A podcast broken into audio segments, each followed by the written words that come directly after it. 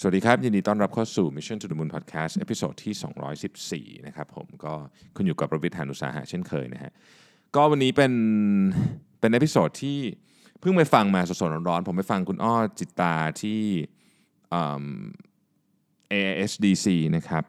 ก็คุณอ้อเนี่ยเคยอยู่อยู่ที่ Google มาเป็น 10 ปีนะฮะแล้วก็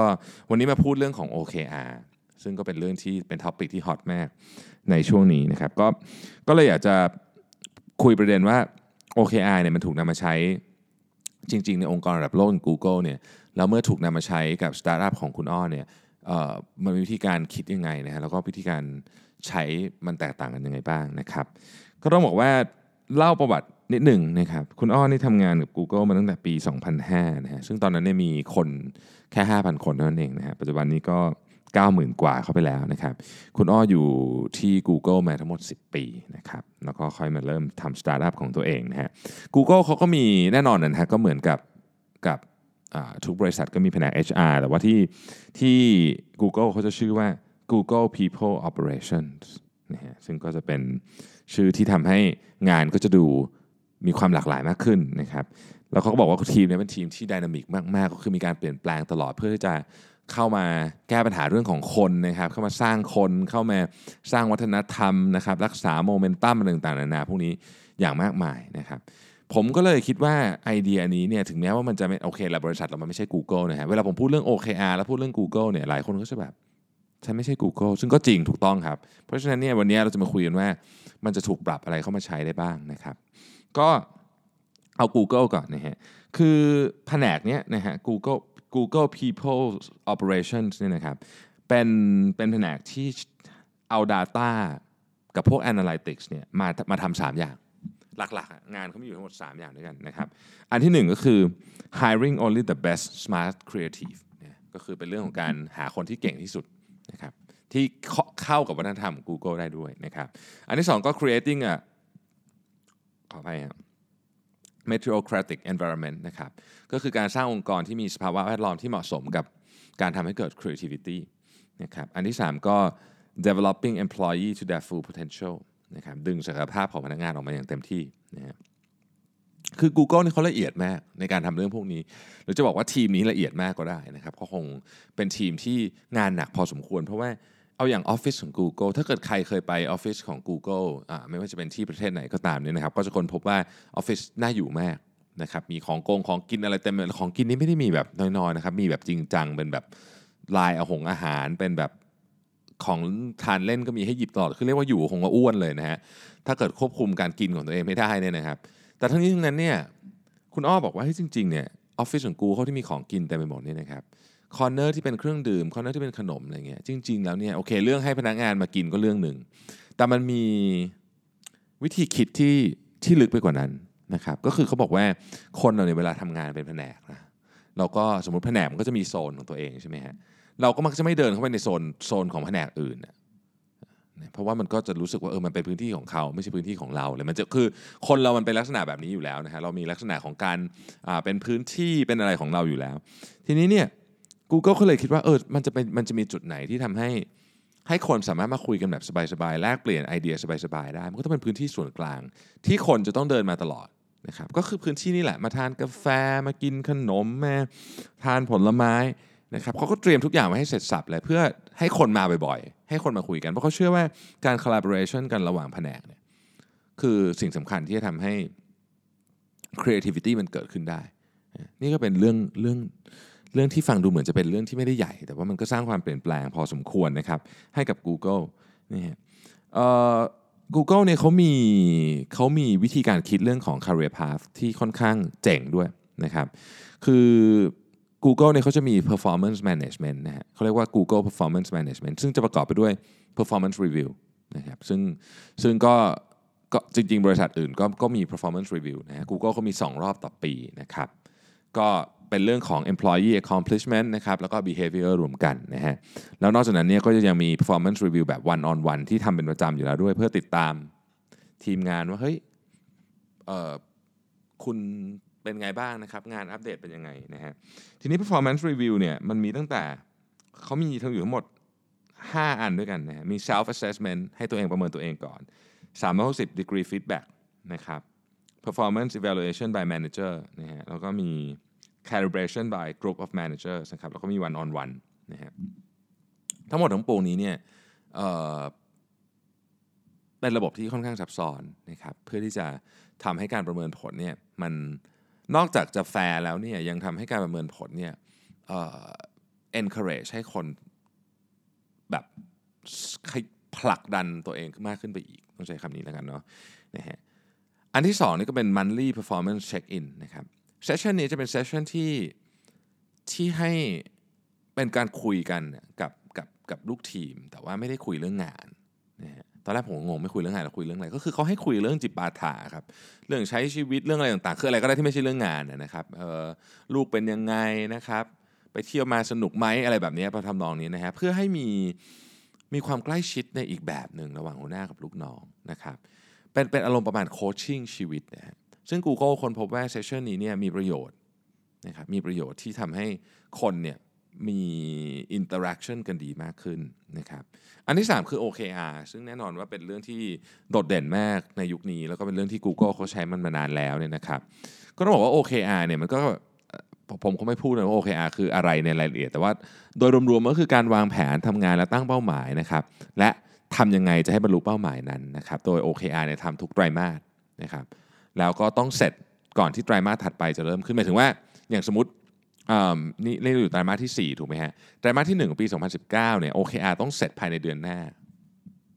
ไม่ใช่ไปเสร็จหลังจากเริ่มไตรมาสที่ 1 ไปแล้วนะครับต้องเป็นต้องเป็นลักษณะนั้นนะฮะแล้วก็จะมีเรื่องของ survey นะครับ Google นี่ survey ถามพนักงานเยอะมาก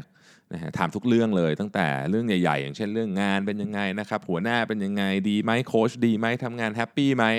นะครับออฟฟิศเป็นยังไง ไปจนถึงเรื่องที่แบบเล็กมากๆ เช่น พรมเช็ดเท้าในห้องน้ำเป็นต้นนะครับ ซึ่งต้องบอกว่าโอ้โหละเอียดจริงๆนะฮะผมเชื่อว่าข้อมูลพวกนี้เนี่ยด้วยตัวมันเองเดี่ยวๆเนี่ยอาจจะอาจจะไม่ได้สามารถบอกอะไรได้เยอะ แต่เมื่อมารวมกันเยอะมันจะเกิดเป็น Big Data ขึ้น แล้วเขาจะเห็นเหมือนกับความความเปลี่ยนแปลงหรือความต้องการที่ที่ จะได้ตอบสนองความต้องการของในกรณีนี้คือพนักงานของ Google ได้ดีขึ้นนะครับซึ่งในความเป็นจริงก็คือพนักงานก็ก็เป็นก็เป็นก็เป็นลูกค้าคนหนึ่งนะถ้ามองแบบนั้นนะฮะอันอีกอันหนึ่งก็คือ annual upward feedback survey นะครับคือมันมี research มาเยอะมากที่เขาบอกว่าชีวิตของคนทำงานเนี่ยนะจะดีจะจะดีจะไม่ดีเนี่ยบริษัทก็ส่วนหนึ่งแต่ว่าหลักๆเนี่ยจะมาจากตัว manager ครับ คือตัวคนนายคุณนะฮะจะเป็นคนที่คนที่ชี้ชะตา หรือจะบอกว่า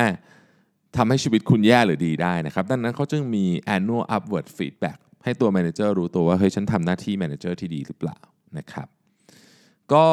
เรามาลงรายละเอียดเรื่อง OKR กันนิดนึงนะ เพราะ OKR เป็นสิ่งที่รู้สึกตอนนี้เนี่ยคนจำนวนมากก็ให้ความสนใจถึงขั้นมีช่องทีวีก็ไปทำข่าวแล้วเรื่องนี้เนี่ยนะครับ คือ OKR เนี่ยนะครับถ้าเอาแบบละเอียดละเอียดเลยเนี่ยไปฟังตอนเก่าเนาะมีผมผมได้เขียนไว้ในตอนเก่านะครับ ซึ่งก็ก็ค่อนข้างละเอียดว่า OKR คืออะไรอะไรพวกนี้นะฮะแต่ว่าวันนี้เนี่ยจะขอพูดถึง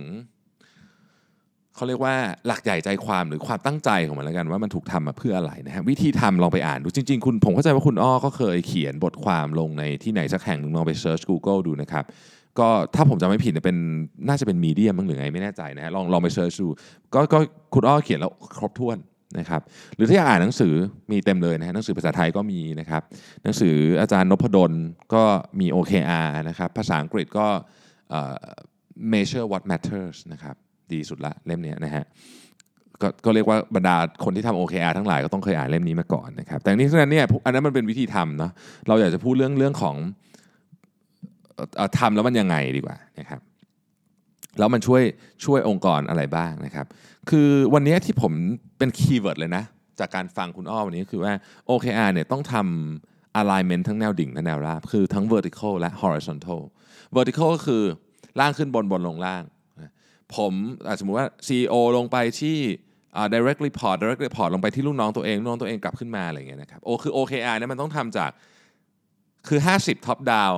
50 bottom up แต่ว่าอันนี้ยังคงเป็นแนวดิ่งอยู่ นึกภาพออกไหมฮะ คือ 50 top down 50 bottom up เนี่ยมันยังเป็นแนวดิ่งอยู่ คือมันเป็นแนวตรงๆลงมา สิ่งที่ต้องทำด้วยอันนึงก็คือการ align แบบ horizontal อะหรือแนวราบ ก็คือสมมติว่าอ่ายกตัวอย่างเราจะทำ OPR เพื่อออกสินค้าใหม่นะครับ ออกสินค้าใหม่สักตัวหนึ่ง การออกสินค้าใหม่สักตัวหนึ่งเนี่ยมัน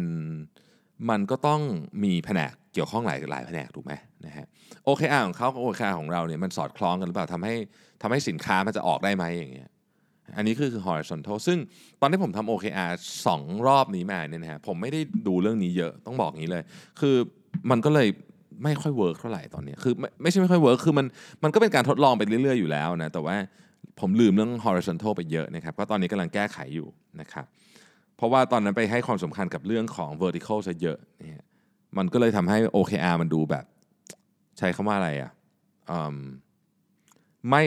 ไม่ประกอบกันติดแล้วกันเนี่ยก็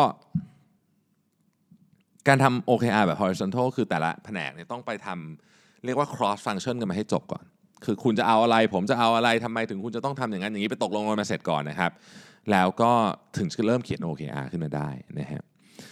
ทีนี้ ความดีของ OKR มันคืออะไรขอขอเน้นอีกครั้งนึงความดีของมันก็คือว่ามันไม่ต้องมานั่งเถียงกันว่า ฉันทำเรื่องนี้ไปเพราะอะไร เพราะว่าใน OKR มันเขียนอยู่แล้วว่า เราทำเรื่องนี้ไปเพื่อให้บรรลุเป้าหมายเดียวกัน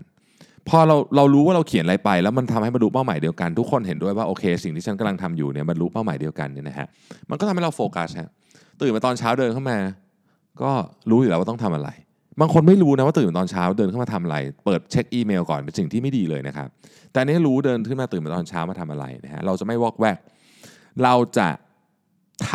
ำเรื่องที่มันสำคัญ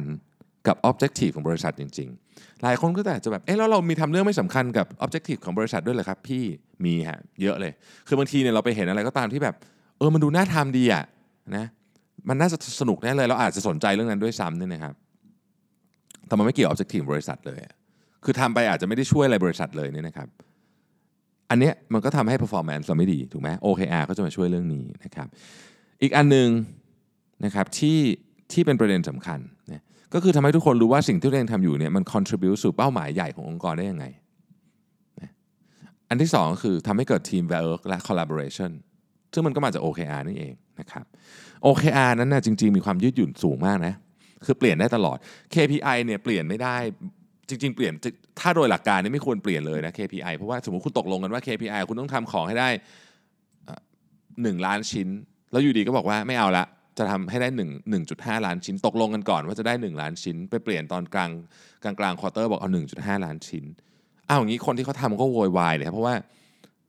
โอกาสที่เขาจะไม่มี KPI มันสูงมากถูกไหมฮะคือ KPI เนี่ยพอไม่มีก็ยุ่งเลยถูกไหม แต่ว่าในกรณีของ OKR ไม่ใช่อย่างนั้นครับ เพราะ OKR เนี่ยไม่ได้ถูกนำมาประเมินผล หรือทำ performance evaluation หรืออย่างน้อยที่สุดต้องบอกว่าไม่ได้ถูกนำมาประเมินผลโดยตรงแล้วกันนะครับดังนั้นนี่มันจะมีความยืดหยุ่นเปลี่ยนได้ตามสถานการณ์และมันเหมาะกับบริษัทยุคนี้ฮะบริษัทยุคนี้มันมันไม่ค่อยรู้หรอกว่าอนาคตมันจะเกิดอะไรขึ้นว่าความแน่ไม่แน่นอนมันสูงมากนะครับ การวางแผนในล่วงหน้ายาวๆ ไปเรื่อยเนี่ยนะฮะบางทีมันก็ไม่ค่อย work โดยเฉพาะอะไรที่มันค่อนข้างละเอียด อันนี้มันเป็นลักษณะของ ของของที่มันมีความละเอียดอะนึกออกไหมฮะคือมันไม่ใช่ว่าแบบเป็น vision ที่แบบพูดประโยคเดียว คืออันนี้มันเป็นมันเป็นของที่ลงมือทำจริงๆนะฮะ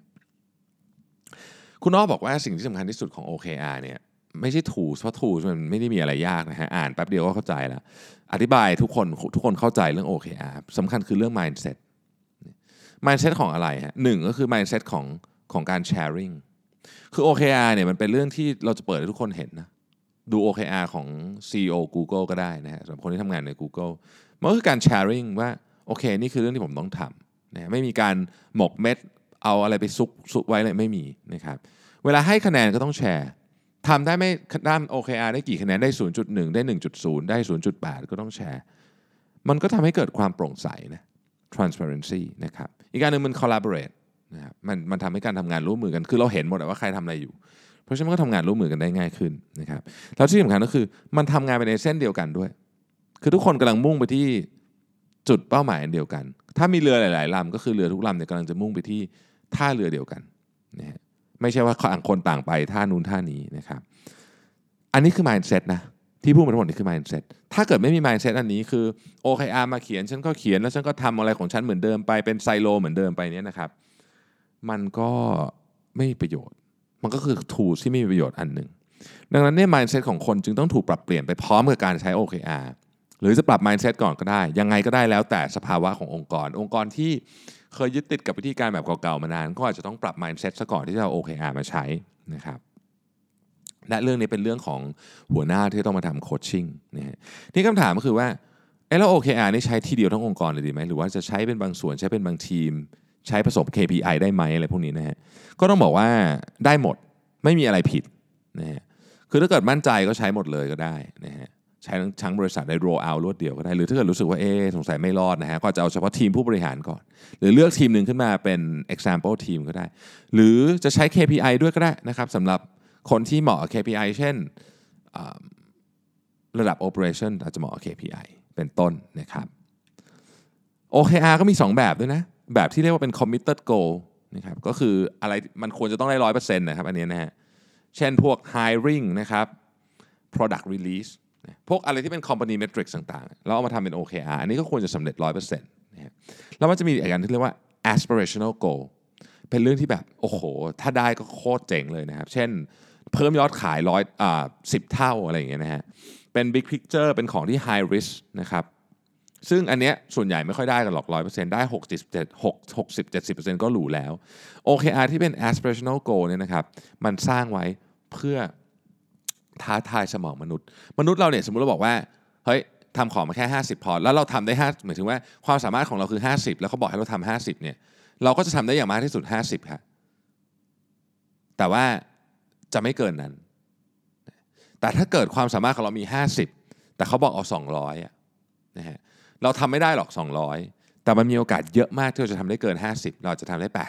80นะครับนี่คือเหตุผลที่ทำไมเราต้องตั้ง aspirational goal OKR เนี่ยให้มันท้าทายมากๆ เพราะว่าวิธีการทำงานของสมองของเราเป็นอย่างนั้นจริงๆนะครับท้าทายมากๆนะฮะที่ Google เนี่ย OKR เขามีวิธีคิดที่เรียกว่า moonshot thinking เลย คือคิดให้มันแบบเพิ่มไม่ใช่เพิ่ม 10%ต่อปีอย่างเงี้ยเพิ่มแบบพันเปอร์เซ็นต์ไปเลยอย่างเงี้ยนะครับ 10x เนี่ยนะฮะ คือคำถามคือว่าถ้าอยากได้แบบนั้นต้องทำยังไง ถ้าอยากเพิ่มพันเปอร์เซ็นต์ต้องทำยังไง ไม่ใช่คำถามที่ว่าทำแบบนี้แล้วจะได้เพิ่มกี่เปอร์เซ็นต์นึกออกไหมวิธีการตั้งคำถามมันจะกลับกัน ดังนั้นเนี่ย OKR สองประเภทนี้ก็คือแบบ committed goal กับ aspirational goal เนี่ยจะมีวิธีการใช้งานที่แตกต่างกันไปคำถามคือ แล้วแต่ละแผนกคุณจะใช้งานยังไงนะครับอาจจะหลายคนจะบอกว่าเฮ้ยแผนกแบบทำงานที่มันแบบไม่ได้มีอะไรหวือหวามากอย่างบัญชีก็ต้องใช้ committed goal หรือเปล่า ก็ไม่จริงเสมอไป เราสามารถใช้ committed goal บวกกับ aspirational goal ได้ในทุกแผนก เช่น อย่างในกรณีของเคสบัญชีเนี่ยนะฮะงานบัญชีอาจจะฟังดูเหมือนไม่มีอะไรที่ที่เป็นแบบ high risk มาก ๆ แต่ในความเป็นจริงแล้วเนี่ยงานบัญชีสามารถตั้ง aspirational goal ได้เช่น ฝ่ายบัญชีจะส่งใบ weekly report ให้กับฝ่ายบริหารภายใน 1 วันหลังจากจบ 2 อาทิตย์นั้นเช่นวันที่ 15 จบ 2 อาทิตย์ใช่ไหมส่ง 16 ปกตินี่ทำยากมากเพราะเขาต้องรวบรวมค่าใช้จ่ายต่างๆนานา แต่ฝ่ายบัญชีอาจจะมีระบบการเอา Big Data เข้ามา เพื่อประเมินการค่าใช้จ่าย แล้วบันทึกเลย คือค่าใช้จ่ายยังไม่มา แต่ว่าบันทึกไปก่อนเพราะว่ารู้อยู่แล้วว่ามันจะมาประมาณนี้นะครับความแม่นยำอยู่ที่ 95%งบเนี่ยความแม่นยำอยู่ที่ 95%ซึ่งเพียงพอแล้วที่ฝ่ายบริหารจะเอาไปใช้ในการตัดสินใจเรื่องต่างๆ ได้ เพราะในความเป็นจริงการตัดสินใจ ของข้อมูลพวกนี้เนี่ยมันไม่ต้องถูกร้อยเปอร์เซ็นต์สิ่งที่สำคัญกว่าคือความเร็ว ถ้าเราต้องรออีกเดือนหนึ่งเพื่อจะเอางบอันนี้มาเนี่ยนะครับป่านนั้นมันไม่ทันแล้วเนี่ยฮะ aspirational goal นะของฝ่ายบัญชีเป็นต้นนะครับทีนี้ที่ที่ Google เนี่ยเขายังแบ่งเป็น 70 20 10 เราอาจจะเคยได้ยินนะฮะ70เนี่ยเป็นงานหลักของ OKR เวลา 70% 20%เนี่ยเป็นงานรองนะฮะ support ทีมอื่น แล้วก็ 10%เป็น self improvement สมมุติว่าเรามี 6 ข้อ 3 ข้อก็จะอยู่ใน 70%นะครับ2ข้อก็อยู่ใน 20%และ 1 ข้อก็อยู่ใน self improvement ไอ้10%นี่อาจจะเป็นอะไรสนุกสนุกก็ได้นะ เช่น จัดงานปาร์ตี้ให้แผนกเดือนละครั้งเพื่อให้มีคนมีความสัมพันธ์กันที่ดีขึ้นอะไรอย่างเงี้ยมันก็เป็นอย่างนั้นได้นะครับ OKR เนี่ยมันมันมันมีประโยชน์จริง ๆ เพราะว่ามันจะช่วยให้เราเนี่ยเริ่มทำงานในแต่ละวันที่สำคัญ ตัวผมเองใช้แบบนั้นอยู่แล้วนะฮะแล้วแล้วมันไม่ต้องคิดเยอะอะว่าเออเฮ้ยวันนี้จะต้องทำอะไรดีคือเรารู้แล้วว่าเรื่องนี้เป็นเรื่องสำคัญ เพราะมันอยู่ใน OKR มันสำคัญเพราะมันอยู่ใน OKR และ OKR คือเป้าหมายของเรา ดังนั้นเราก็จะไม่เอางานง่าย ๆ หรืองานอะไรที่มันแบบไม่มีสาระมาทำก่อน เราก็จะโฟกัสเฮ้ยฉันต้องทำงานนี้ให้เสร็จ เพราะถ้าเสร็จโง OKR ก็จะได้นะครับ OKR เนี่ยยังเป็น self assessment ด้วย สมมติพอจบควอเตอร์เสร็จปุ๊บ OKR ของเราเนี่ยเรามีทั้งหมด 5 ข้อสมมตินะครับ เราได้ 0.7 0.7 000เงี้ย3อันเงี้ยนะฮะ ก็ต้องมาดูว่าไอ้ไอ้ที่ไม่สำเร็จเนี่ยนะครับเราเรียนรู้อะไรจากมันได้บ้างเราทำอะไรผิดไปนะเรา assess เราเราประเมินตัวเองนะครับแล้วเราเรื่องนี้เราเอามาเปลี่ยนมันเป็นสิ่งที่จะพัฒนาในไตรมาสต่อไปได้ยังไงบ้างนะครับพวกนี้เนี่ยเป็นเรื่องของเรื่องของไม่ใช่การเรียนรู้จากการผิดพลาดซะทีเดียวแต่ต้องบอกว่าเป็นการเรียนรู้จากระบบที่ถูกออกแบบมา ให้กระตุ้นการเรียนรู้ได้เป็นอย่างดีนะครับ ดีมาก เรื่องนี้ดีมากนะครับ ผมเขียนบทความนี้ไว้ใน Mission to the Moon ด้วย ใครสนใจก็ไปอ่านได้นะครับ ก็ขอบคุณมากนะครับที่ติดตาม Mission to the Moon Podcast นะครับสำหรับใครที่อยากสั่งหนังสือนะครับขายของทุกวันนะลวิทย์นะฮะก็เข้าไปสั่งได้นะครับในเพจ Mission to the Moon 2 เล่มเดี๋ยวจะมีของเซอร์ไพรส์ให้ด้วยถ้าใครสั่ง 2 เล่มนะครับ วันนี้ขอบคุณคุณเก่ง RGB 72 กับคุณโจ้ด้วยนะครับ ที่กรุณาเชิญผมไปฟัง แล้วก็ได้มีโอกาสขึ้นไปพูดด้วยนะครับเซสชั่นฟังคุณอ้อมีประโยชน์มากนะครับแล้วก็หวังว่า จะได้มีโอกาสไปฟังอะไรแบบนี้อีกนะครับ เดี๋ยวคุณเก่งเนี่ยจะจัดงานใหญ่นะครับ เป็นงานชื่อว่า Creative Talk Conference 2019 นะครับ ผมผมทราบมาว่าจะจัดที่ศูนย์ประชุมแห่งชาติเศรษฐกิจนะครับก็น่าจะเป็นสเกลใหญ่โตเลยทีเดียว ยังยังยังไม่มีรายละเอียดเยอะกว่านี้นะฮะเดี๋ยวถ้ามีรายละเอียดจะมาแจ้งให้ทราบในเพจ Mission to the Moon อีกครั้งหนึ่งนะครับ คุณเก่งบอกว่ายัง ยังคิดเรื่องจองบัตรเดี๋ยวจะสรุปอีกทีหนึ่งว่าจะจองยังไงอะไรบ้างนะครับ แต่ทราบว่ามีสปีกเกอร์ที่น่าสนใจจำนวนมากนะฮะก็เดี๋ยวบอกหรือรู้วันจะรีบบอกนะครับจะได้บุกตารางกันไว้เลยนะครับผม โอเค ขอบคุณมากนะครับที่ติดตาม Mission to the Moon Podcast และอย่าลืมมีคำถามอะไร ส่งเข้ามาใน inbox ได้นะครับเพราะพรุ่งนี้จะเป็นวันตอบคำถามเป็นวันที่ผมชอบมากอีกวันหนึ่งนะครับ ทุกท่านก็ส่งคำถามเข้ามาสนุกสนานมากคำถามอาทิตย์นี้มีคำถามที่น่าสนใจแบบ ที่ไม่ใช่คำถามธุรกิจ ที่ไม่ใช่คำถาม HR ที่ไม่ใช่คำถาม business แต่เป็นคำถามแบบเชิงลึกเรื่องความสัมพันธ์ของมนุษย์เยอะมากนะครับ เดี๋ยวพรุ่งนี้เราพบกันนะ ขอบคุณมากนะครับที่ติดตาม Mission to Moon Podcast แล้วเดี๋ยวเจอพรุ่งนี้ครับ สวัสดีครับ